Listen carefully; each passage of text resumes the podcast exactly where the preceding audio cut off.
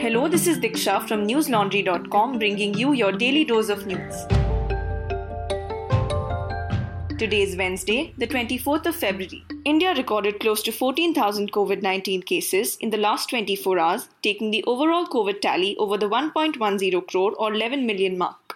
104 deaths linked to the virus were reported in the same period, and the death toll now stands at over 1,56,000. Under the vaccination drive in the country, more than 1.21 crore health and frontline workers have received the vaccine so far. Of this, over 4 lakh were vaccinated yesterday. Amid the recent surge in COVID cases in multiple states, the center has deputed high level teams to 10 states to support them in COVID management and response. The states are Maharashtra, Kerala, Chhattisgarh, Madhya Pradesh, Gujarat, Punjab, Karnataka, Tamil Nadu, West Bengal, and Jammu and Kashmir. The Health Ministry said today that the teams will work to find the cause of the recent surge in cases. They will also coordinate with the state health authorities to take measures to break the chain of transmission. The ministry told the states to increase testing and avoid laxity in the implementation of safety measures. Maharashtra, meanwhile, has implemented lockdowns and restrictions in many of its districts. The Amravati district, which is under a week long lockdown, registered 926 cases, taking the total cases to over 31,000.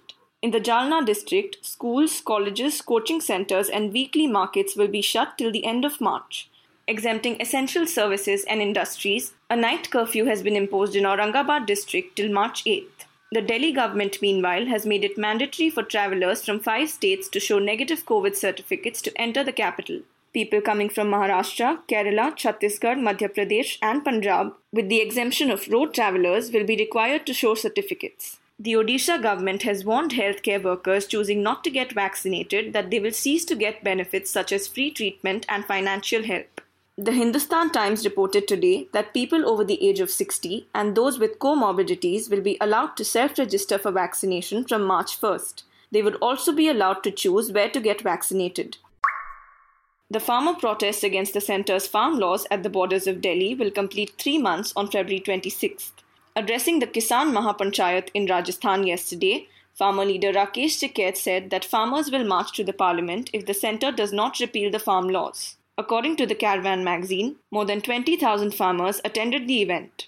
Tikait said that the date of the parliament march will be decided by the leaders of the United Front Samyukt Kisan Morcha.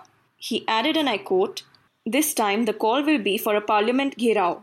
The farmers will plough the parks near India Gate and grow crops there. 40 lakh tractors will be there instead of 4 lakh tractors. Unquote. Tikait added that the farmers will demolish warehouses belonging to big corporates if the government did not meet their demands. In a development related to the farmer protest, climate activist Disha Ravi was released from Delhi's Tihar jail last evening. The activist had been arrested in connection with the toolkit case on February 13th. Ravi was released after a Delhi Sessions Court granted her bail yesterday. Her mother Manjula told the media, I'm happy that she got bail. It has reinforced our faith in the system. Asserting that her daughter had done nothing wrong, Manjula also said that Disha had been telling them to stay strong. While granting the bail, Additional Sessions Judge Dharmendra Rana said that the toolkit shared and edited by Ravi did not call for any violence. The court also said that there was nothing on record to suggest that she had subscribed to any secessionist idea. He added, and I quote, the offense of sedition cannot be invoked to minister the wounded vanity of the governments. Unquote.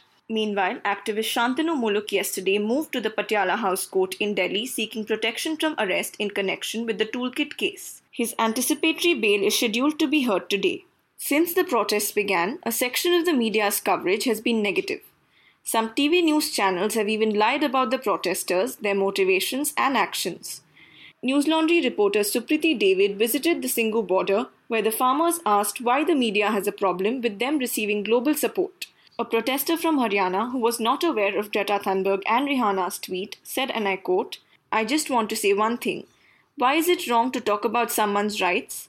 If they saw the pain that's there, whether on YouTube or elsewhere, and the pain resonated with them, then why is it considered wrong for them to have put their point across and support us? Unquote. To read the full report, head over to newslaundry.com. It is titled, Why is it wrong? Singhu farmers ask why the media is upset if they get support globally. While you're on newslaundry.com, do check out our extensive coverage of the farmer protests. These in depth reports require resources, time, and effort. As we are a 100% ad free platform, We rely only on our subscribers to stay afloat and bring you stories that matter. So, if you like what we do, please consider supporting us by hitting that subscribe button on the top right corner of our website. Lowest subscription starts at just 300 rupees per month. The Uttar Pradesh police said yesterday that the three girls in Unnao were poisoned based on a statement from a 17 year old girl who was the only survivor in the case. The police denied the attempts at sexual assault, the Indian Express reported. The survivor had recorded her statement before the police and the chief judicial magistrate. She and her two cousins had been admitted to a private hospital in Kanpur after they were found unconscious in Unnao's Babuhara village last Wednesday. The girls' cousins died and were cremated under heavy security. The teenager told the police that the accused had offered her and her cousins some snacks which they did not accept.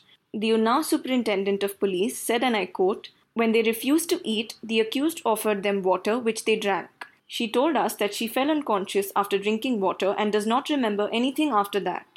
She has also named the second accused in her statement. Unquote. The police said that the accused, 28 year old Vinay, has confessed to mixing poison in the water.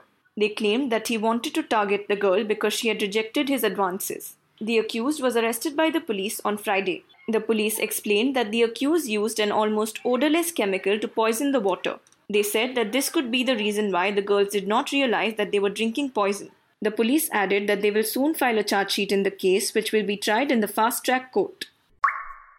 BJP leader Rakesh Singh was arrested in West Bengal yesterday in a drug seizure case.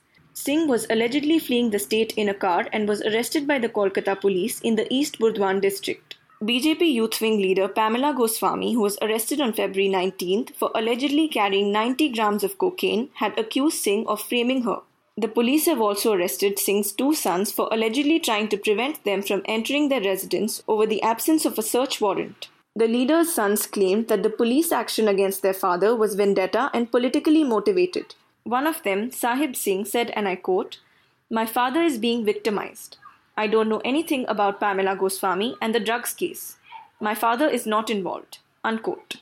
Rakesh Singh's daughter Simran Singh alleged that the police assaulted her and that she was not allowed to meet her brothers. She told NDTV that the police did not mention why her brothers were being taken away. She claimed that her family has faced harassment before as her father is a political figure, but it was never like this. The Kolkata police had earlier asked Rakesh Singh to appear before the department to record his statement in the Pamela Goswami case. Singh, however, had refused to appear, citing commitments to the party. Pamela had accused Singh of sending men to plant the drugs in her vehicle.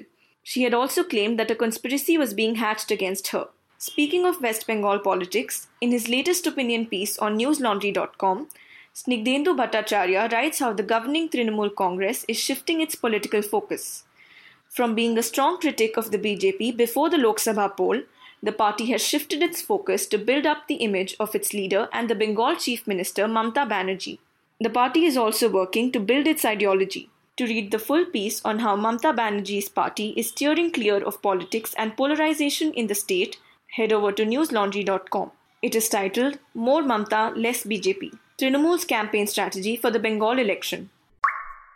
The Indian Medical Association's national president said today that Union Health Minister Dr. Harshvardhan should issue a statement that he is not endorsing the sale of Patanjali Ayurved's Coronil medicine. The remark came in response to Delhi Medical Association defending Dr. Vardhan's recent attendance at the launch of Coronil. Baba Ramdev's Patanjali group claims that Coronil is an evidence-based medicine that can be used to treat COVID-19. Ramdev also claimed that Coronil is certified by the World Health Organization. The IMA expressed its shock at this and called it a blatant lie. Responding to the association's remarks, Patanjali said today that it was appalled by the opinions of the Indian Medical Association about Coronil. It added that Coronil had been thoroughly reviewed and scrutinized by competent licensing authorities. However, the medicine has merely been issued a certificate of being a pharmaceutical product from the Ministry of Ayush. The WHO has also clarified that it did not review or certify the efficacy of any traditional medicine for COVID 19. Now for some international updates. Globally, COVID 19 has infected more than 112.7 million people so far, while over 2.49 million people have succumbed to it. Global recoveries from the virus, meanwhile, surged to 88.2 million. The World Health Organization said today that the global deaths from COVID 19 have declined by 20% in the last week. It added that while cases were dropping for the sixth week in a row, deaths have been falling for three consecutive weeks. Under WHO's vaccine sharing scheme, meanwhile, Ghana received its first shipment of COVID vaccines today. A flight carrying 600,000 doses of the Oxford vaccine landed in the West African nation today. In Spain, Prime Minister Pedro Sanchez said today that the country is likely to receive four times as many vaccine doses in the second quarter than in the first one. So far, almost 2 million Spaniards have received at least one dose of the vaccine. Sanchez added that the authorities expect to vaccinate 70% of the population by the end of summer. Thailand today received its first 200,000 doses of the Chinese pharma Sinovac COVID vaccine. This is the country's first batch of COVID vaccines, with inoculation set to begin in just a few days. A court in Germany today found a Syrian man guilty of being an accomplice to crimes against humanity in Syria. This is a first of its kind verdict against war crimes in the 10 year long Syrian civil war. Iyad al Gharib, a colonel in the Syrian president's security forces, was sent to four and a half years in prison. Gharib had facilitated the arrest of 30 anti government protesters in 2011.